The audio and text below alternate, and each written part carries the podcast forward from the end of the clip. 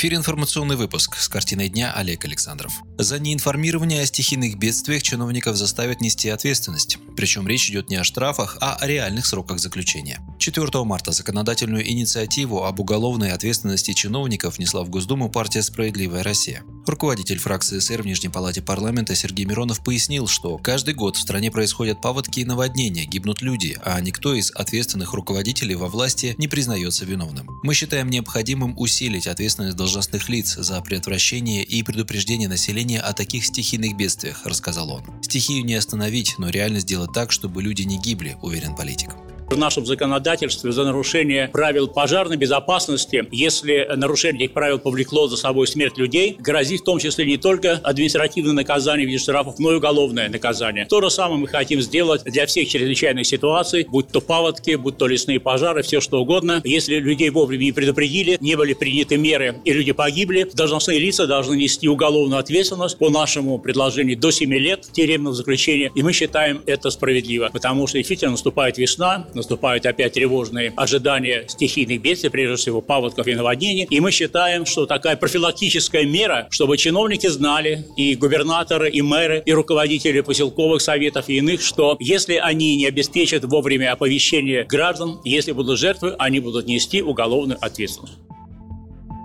Продолжаем выпуск. Фракция СР намерена пригласить Татьяну Голикову в Госдуму для обсуждения вопроса профилактики коронавируса. От вице-премьера правительства по вопросам социальной политики Татьяны Голиковой ждут ответов на вопросы, связанные с недопущением распространения новой коронавирусной инфекции на территории страны. С таким предложением выступил депутат Олег Шейн. Он считает, что из-за вспышки заболеваемости в мире необходимо скорректировать график правительственных часов и пригласить на охотный ряд Татьяну Голикову. Встреча может состояться предположительно в конце марта. Паники не надо, но информацию парламенту о том, что делается, как, почему у нас стоимость повязок выросла в 35 раз, какие предпринимаются меры, дать нужно. Мы должны знать, что у нас не получится, как в Италии или в Южной Корее, сообщил парламентарий.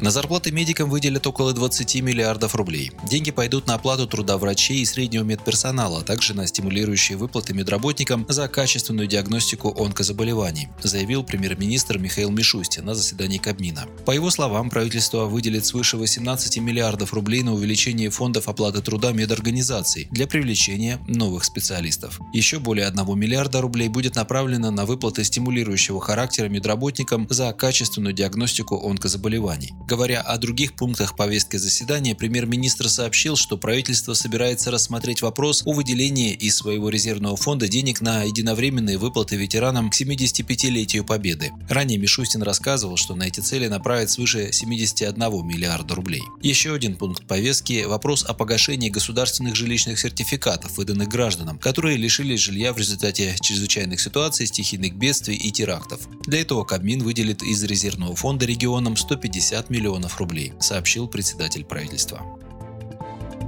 Средняя пенсия в России не дотянула до 15 тысяч рублей.